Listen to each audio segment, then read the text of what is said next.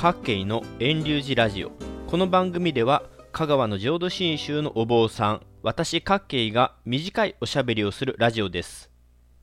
春のさんがつしがつ、お寺ではいろんな法要があります。例えばさんがつにはお涅槃やお彼岸の法要、しがつにはお釈迦様のお誕生祝いの法要があります。浄土真宗だと宗祖親鸞上人の誕生記念の法要もあります。私の住んでいる周りにある各浄土真宗のお寺では、春の永代経法要がこの時期に行われています。私のところの寺遠隆寺でも毎年春のしがつよっかに春の永代経法要をしています。今回のお話はお寺での法要の準備について、遠隆寺ではどんなことをしているのか短くお話ししていきます。さて、お寺の法要の準備といっても特別変わったことをしているわけではありません。皆様が家で法事をするときにしている準備とそう大きく変わりません。要は掃除をしてきれいにすることと案内をするというふたつです。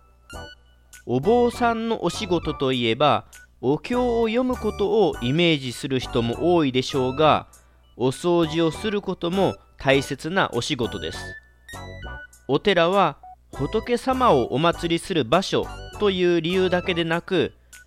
お寺はご門信徒の皆様が気持ちよくお参りできる場所だからです。浄土真宗のお坊さんはお寺に代々住み込み、お寺を生活の場としつつ皆様の信仰の場を大切に護持してきました。このお坊さんならこのお寺をこれからも任せられると思ってもらえるように、いちにもににもお掃除が大切です。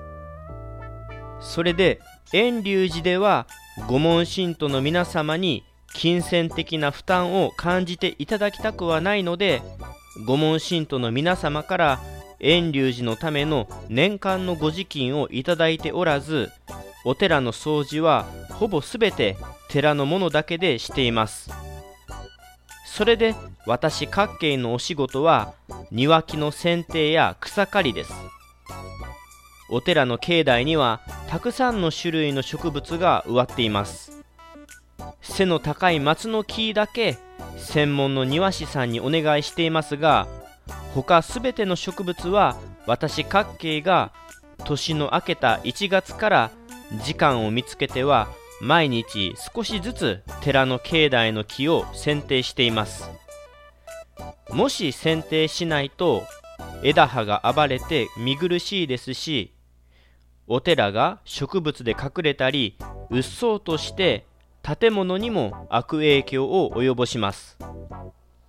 他にも下草を刈ったり抜いたり落ち葉を拾ったりするのも、コツコツと毎日少しずつ時間をかけて次のお寺の法要まで準備を続けていきます。今年はお天気にも恵まれてお寺の境内の木をほぼすべて剪定することができたので、ここ数年で一番さっぱりとした春の永代経法要になりそうです。お寺に住んでいる私も気持ちがいいのですから、お参りに来てくださる皆様もきっとすがすがしい気持ちで仏様参りできると思います。ちなみにお掃除というのは寺の境内、建物の外だけでなく建物の中でももちろんあります。法要のいっしゅうかんほど前からお寺の中の拭き掃除、掃き掃除を日が暮れてからしています。日中は外の掃除やお参りをしているからです。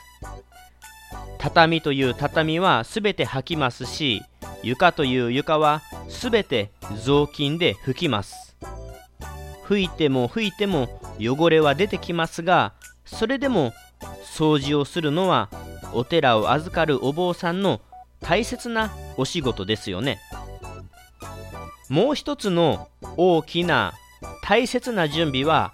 法要の案内をすることです。遠隆寺の場合は毎年しがつのよっか、くがつのここのか、じゅうにがつのじゅうににちに決まって法要をするので、ご門信徒の皆様の多くも覚えているとは思いますが、それでもやっぱり案内をすることは大切なことです。案内の漏れがないように確認しつつ、世話人さんのお手伝いもいただいて、ご門徒さんすべてのところに案内状を送っています。今までお寺にお参りに来たことがない家でも、ご門徒さんであれば案内状を送ります。お参りに来る来ないは案内を受け取った人のそれぞれの都合であり、お寺としてはお寺の法要を通してご仏縁に出会ってほしいので、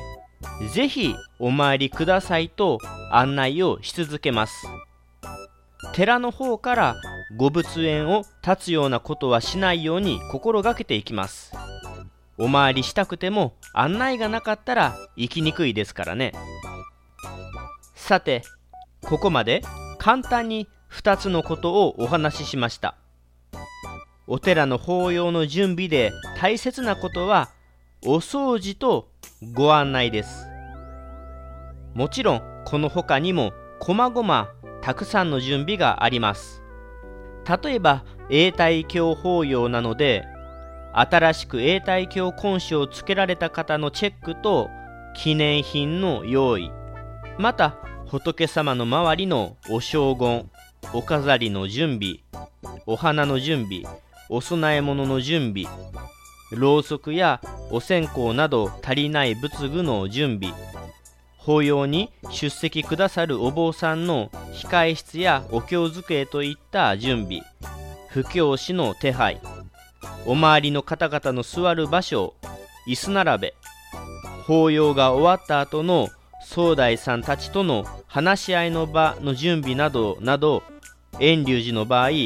法要の準備は数ヶ月前から少しずつ掃除をしたりとコツコツやっていますが、やっぱり法要いっしゅうかんまえくらいになると毎日毎日準備に追われて大変です。口で説明するのはなかなか難しく、うまく伝わっていないかもしれませんが、遠隆寺の法要の準備は法要直前まで毎回ギリギリです。どのお座も精一杯準備していますので、ぜひ皆様お寺にお参りしていただき、最後まで布教師の先生のお話を聞き、ご仏縁に出会ってほしいなと思います。以上で今回のお話を終えます。